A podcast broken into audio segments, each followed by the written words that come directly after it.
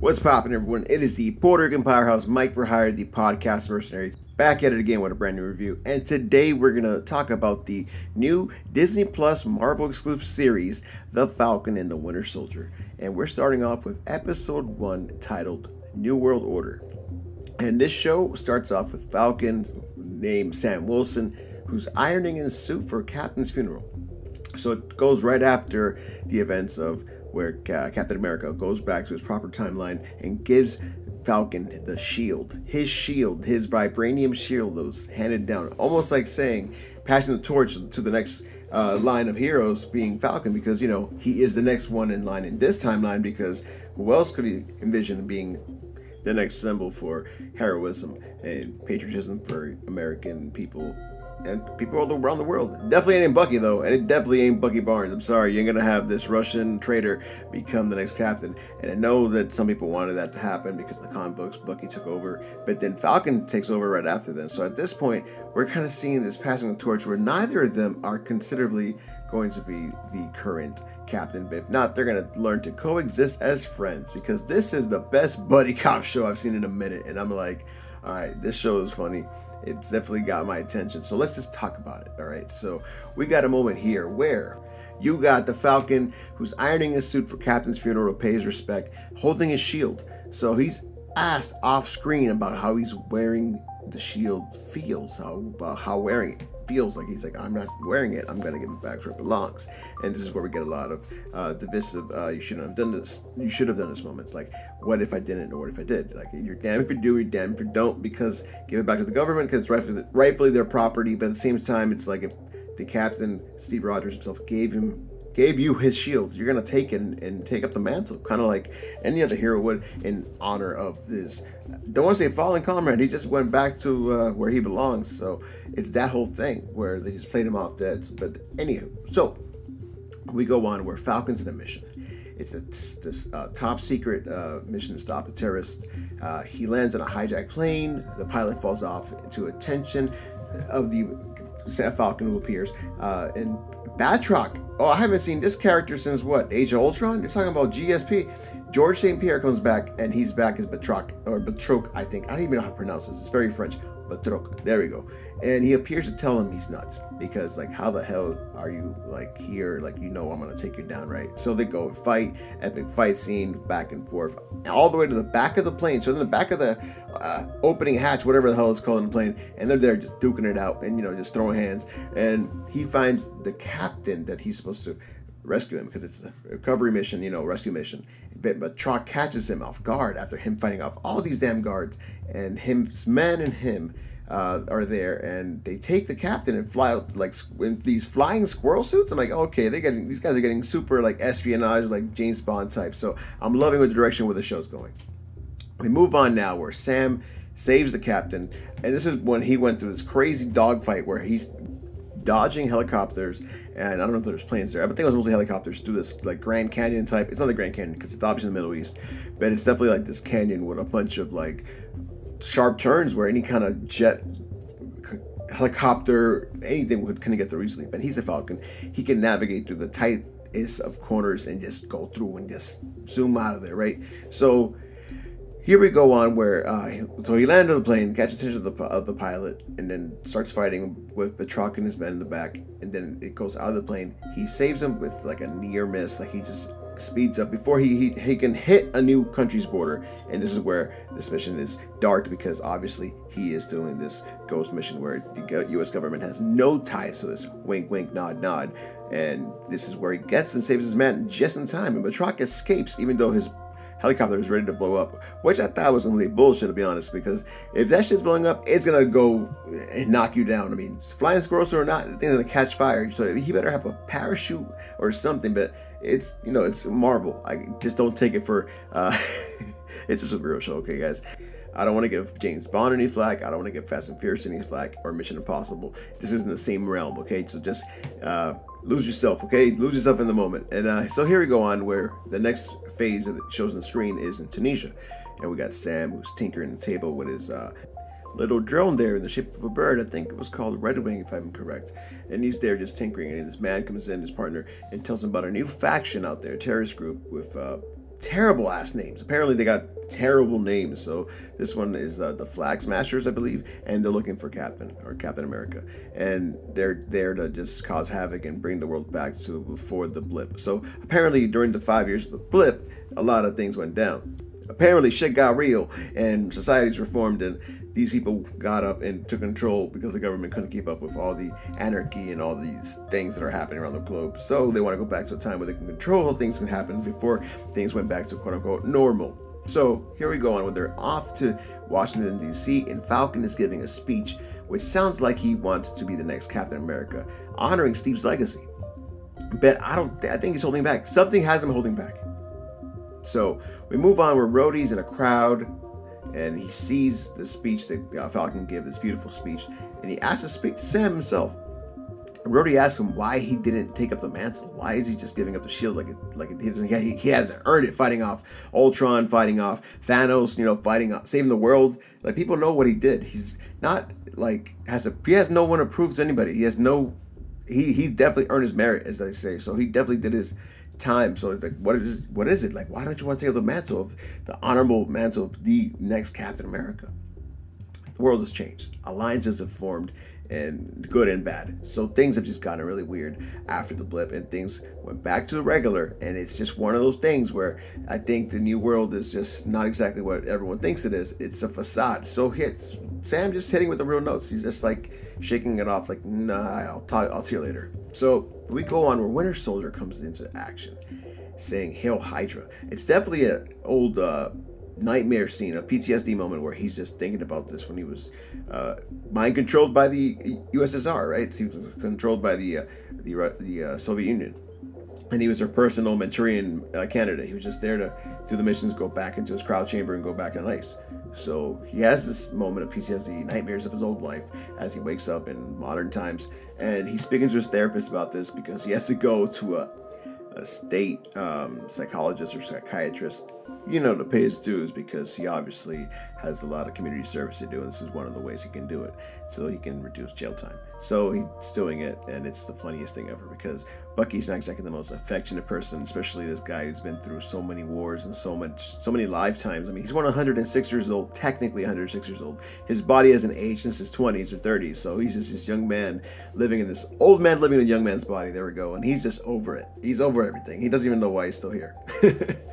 So he's 106 years old and out of touch with society. The therapist is telling him this, like the facts, like, yo, you have to go out and make friends.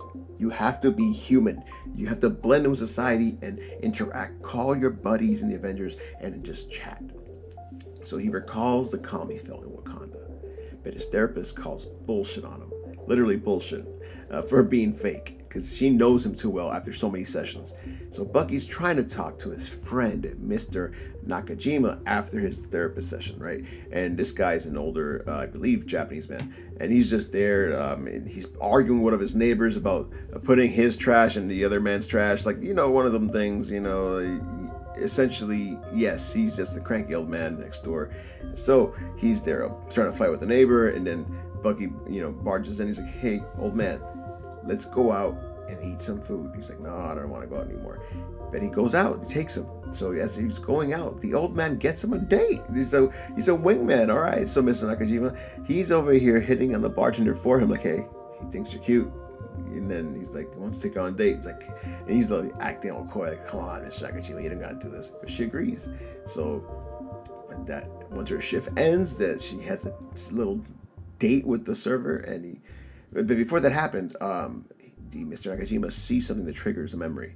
He sees red bean mochi, and it triggers his um, memories of his son, who apparently was slain. Now, this is crazy. This show was filmed definitely over a year ago and yet they're talking about the stop asian hate stuff that's happening. Because people think oh because it's a hashtag nowadays that it's something that's just happening. No this these, these attack on asian folk have been happening for more than a year. And it's all due to um, many things politically i don't want to speak of because it's not a political show. This this is just a this is just me breaking down what the reason what okay? We're at the point where asian hate came from um, misrepresentation of this the coronavirus. Let's call it what it is. All right, let's just call it out. So now people are out here attacking Asian folks in public. This is actual stuff that's happening, and it's hitting the cores because it's uh, Asian hate crime. His son was a accountant making a life for himself, and he was slain. So it's one of those things where he doesn't. He, it was very triggering, and he's like, you know what? I, I gotta go back home, and he does. So as he does, he goes back to his apartment. Uh, we go to Delacroix, which is in Louisiana, or it's Delacroix. I don't know. I'm not French. Uh, so I'm loving that they're using Anthony Mackie's actual like heritage. Like he's from the NOLA, he's from New Orleans, and the ties to his character being from New Orleans fits very well because it gives Sam another la- layer to him. He's not just some regular cookie cutter soldier that got weapons and gadgets. He's this dude from the South who's just trying to help his family out. So Mr. Sam Wilson, the person, has some soul to him. He's from the South. He's from the, you know, he's from uh, the Creole country. You know what I'm saying? Like he's Cajun country, whatever you want to call it. And he's down from there. As he lives by a marina, I believe. His family's from a marina. They got boats and they fish or they sell fish, something of the sort. So we move on. We're winter soldiers on Tinder. And it's not going well for him. okay. I didn't think I would say this sentence in 2021, but you know what? It, it is what it is. They modernize shows. They got to keep it real. They got to keep it funky 100% like 100 like it is what modern society's version of dating is. You don't just meet girls at bars anymore. There are well for many reasons because obviously the virus is a little thing going on. But i'm saying in general that's not what dating has been like. There's no more hooking up at bars unless you're in small towns. It has now gone digital where the swipe left and swipe right culture has started.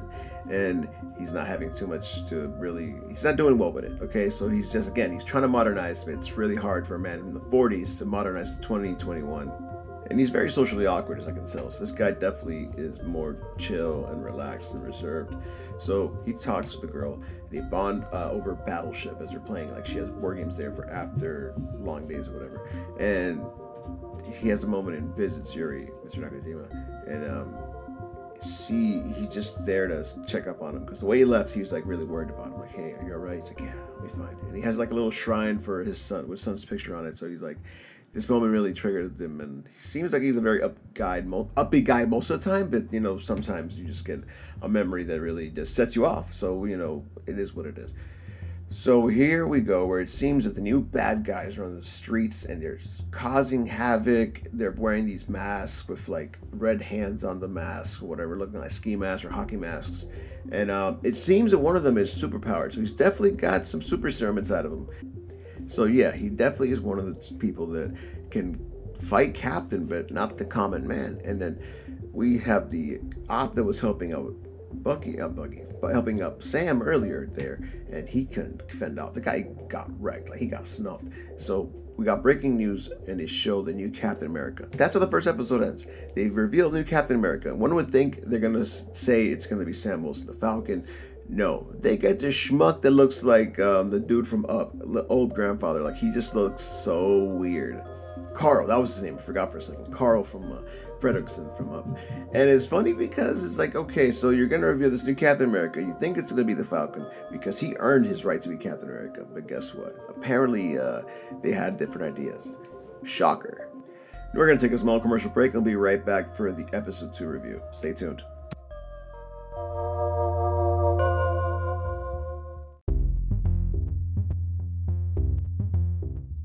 Welcome back, everyone. Let's see where we left off. Episode 2, titled The Star Spangled Man. So, we meet the new captain and his wife in his old high school locker, uh, his partner, from his on field partner as well. And they're there reminiscing about old high school times and stuff like that. They go in the football field where there's a big pep rally that's being hosted for Captain America. And it's actually being uh, interviewed, I guess, on TV. And they're going to make a huge, like, you know, meet the new Captain America they got Sarah from Michael Kiki and Sarah.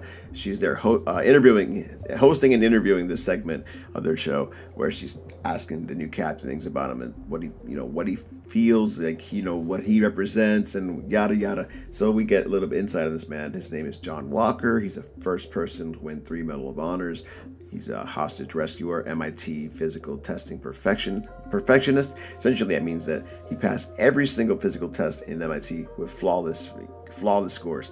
So, and he's very humble. He did all these things don't matter to him. He talks about, hey, I'm just a common man trying to do the right thing. So he very much is humble like the old captain. But it just still doesn't feel right. This new guy is taking the place of our beloved captain. So you know, you feel how you feel, but he's trying to say, hey, I'm not trying to replace the man. I'm just trying to do my job and my duty. Doesn't matter if I'm wearing you know, army green or if I'm wearing this blue suit.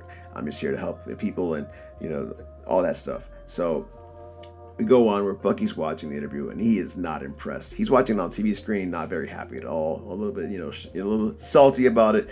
So here we go on where Sam isn't taking it well either as he's seeing posters about the new captain. And Sam doesn't want to hear it from Bucky. He's like, why did you give up the shield? Now this fool's the new captain. Could have been you. So they have a little spat and argument as friends. He's like, this isn't what Steve wanted. And you get that whole back and forth. So these rebel organizations are going through Eastern Europe, the Flag Smashers, that is. And the Red Wing, who is the drone for Sam Wilson the Falcon, told him to go to Munich to catch them because he's got some GPS on him, I guess.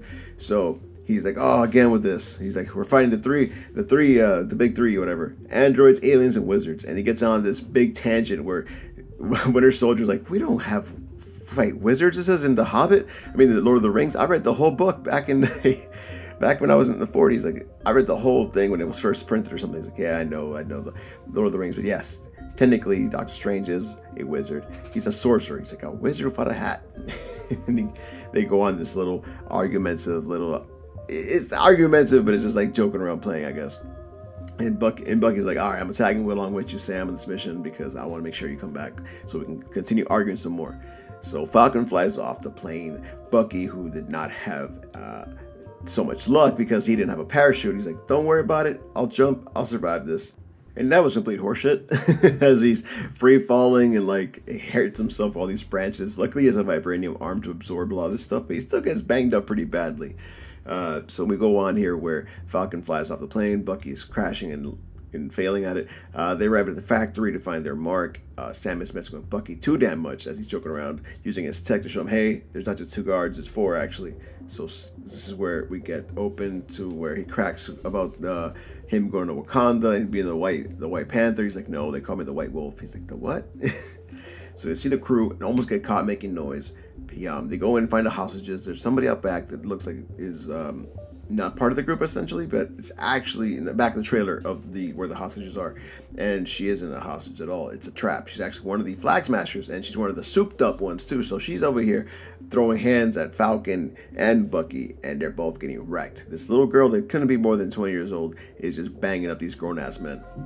And they throw, they, they, they start fighting, and we go on here Captain and his partner pop up to help to save the day. Uh, they take a trip in a Jeep back after the airport because they all failed miserably and got knocked off these trailers. This was an epic fight scene, by the way, with two trailers and like them jumping back and forth. So it was definitely worth watching. Like it was one of those moments of like, okay, this is pretty cool. So here we meet uh, Lemar Hoskins, aka Battlestar, and triggers Bucky because the name Battlestar, if you know the Marvel Comics, was the name of one of the, not the Howling Commandos, but Captain's essential uh, sidekick throughout history. And the, I, am assuming that this is the descendant of the original Battlestar, but for Bucky hearing this, like, oh, you're going to replace Battlestar too? He's like, I'm out of this. I don't want to hear any more of your military propaganda. You guys can be out. Mind you, they're, they're 20 miles from the airport and they got picked up by them and like hey we're gonna take in a jeep we'll just drive to the airport. And i think halfway through they're like yes screw this shit we're done. So the flag smashers find a safe house. They stay there and we find the name of one of them who's been id'd her name is carly montague the ginger girl. Uh, she's a black ginger girl. Uh, she's the one that whooped their asses remember that? And she's essentially the leader of the team it seems or the one who, like who has the most know-how of what's going on. And the police are hot on the trail. So we get a moment here with Bucky and Sam reflecting and talking about life, and then we move on where the screen says Baltimore. They meet up with Bucky's old friend, quotation mark friend Isaiah. Isaiah is an ex super soldier who whooped Bucky's ass during the Korean War, back when Bucky was part of the Red, Big Red Army. Uh, he was put in jail for 30 years and running tests. They ran tests on him, taking his samples, using him like a giant guinea pig. Uh, of course, because he's a black super soldier, and this is back in racist times where they tested on black people a lot. And again, this is political, social, economic, eh, not economic, political, social issues that we talk about in this show because it is a politically driven drama.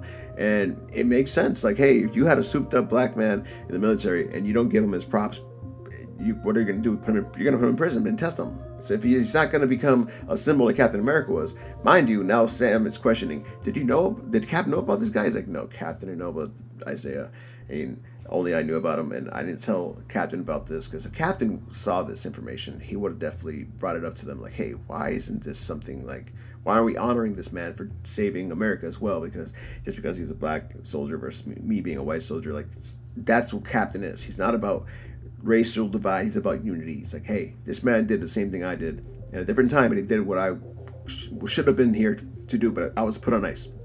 So we got this whole issue where you're just trying to judge me for giving the shield away, but you're not really living up to this code either, Bucky. You're kind of holding information back that I should know. And Isaiah, when they go to his house, throws a fit. His grandson's there, like, you know, you guys gotta leave, whatever. And he's still got that strength, that super surge strength will go away. Now, he aged like normal, but he's definitely been um, triggered by Bucky's presence because he took off Bucky's arm the first time, which is why Bucky has only one arm. I thought he had one arm solely because he was frozen. Like when he fell off the plane, he lost the arm then. So apparently Isaiah was the one that ripped off his arm, which is why he needs a mechanical arm to begin with. So I'm like, okay, so now we piece together what happened. Bucky was put on ice like captain and came back to life, but he had one arm after the fact, and they had to give him a metal arm. So that's what happened. So Sam is furious about the black super soldier. The police give Sam shit because it is Baltimore, and if you know Baltimore, if you've ever seen The Wire, it's notoriously very much uh, divisive. I'll leave it at that.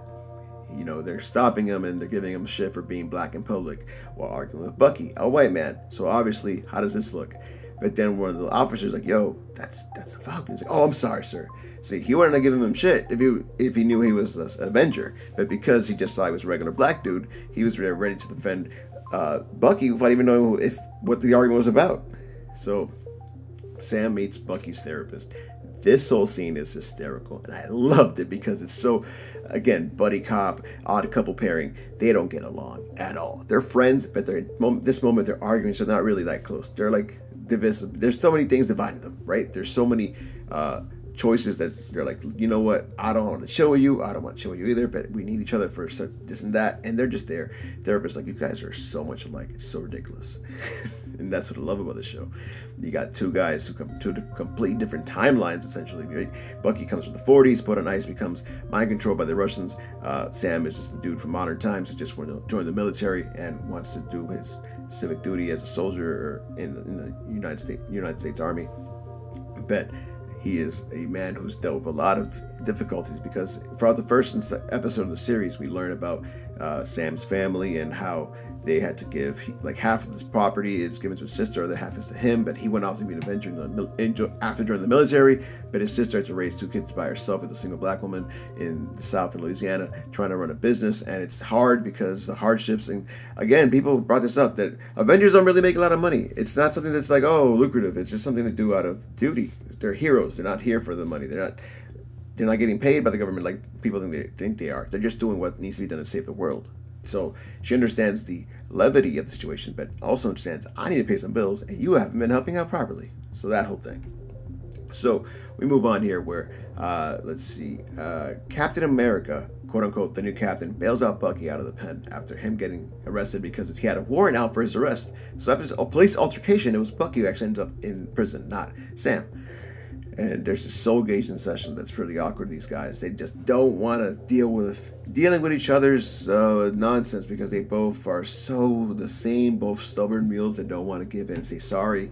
You got two grown ass men that don't want to act like grown ass men; they want to be petty kids, and this is what happens. So Bucky believes in Sam and what Sam has to say. Sam is underwhelmed by it. They meet up with Captain and Battlestar after this whole thing because he got bailed out. They talk, and they have no choice but to turn down the Cap's offer to join them because they don't work within the rules of engagement, whereas Captain America and Battlestar have to because they're technically still military, whereas Sam and when where Sam and Bucky are essentially uh, covered off, they can do whatever they want. They are not doing things uh, the legal way, quote unquote, if they get if they get caught, it's on their own. It's on their own. They're, they're abandoned. They're not. They're expendables essentially. So like we can't bring you down to our level. But at the same time, you aren't really gonna be that helpful to begin with. Sorry. So again, this is where we get a beginning of Captain America is like giving his last warning. Like, all right, you get in our way though. We're gonna take you down too. It's like, all right, bet. So they have no choice now but to visit an old friend. And guess who this old friend is? To find out about Hydra and all the stuff that's occurred with the battle uh, flag smashers and other factions. The one person they have to talk to is the one person they at least want to talk to. And that's none other than the Baron Zemo. And that's where this episode ends they have to go visit Baron Zemo in prison, like he's Lex Luthor or, or Hannibal Lecter and get into his brain so they can get some information to see what their next lead is. Thank you all for tuning in. This has been the review of the Disney Plus and Marvel exclusive series, The Falcon and the Winter Soldier, episode 1 and 2 for the first season. I don't know if there'll be sequels, but just season 1. And this has been the podcast mercenary Mike for hire, the Rican powerhouse himself, Cristian Joel Ramos, signing off until next time. Thank you all for tuning in. And as always, stay safe and take care. And also stay tuned for some more reviews. All right, peace.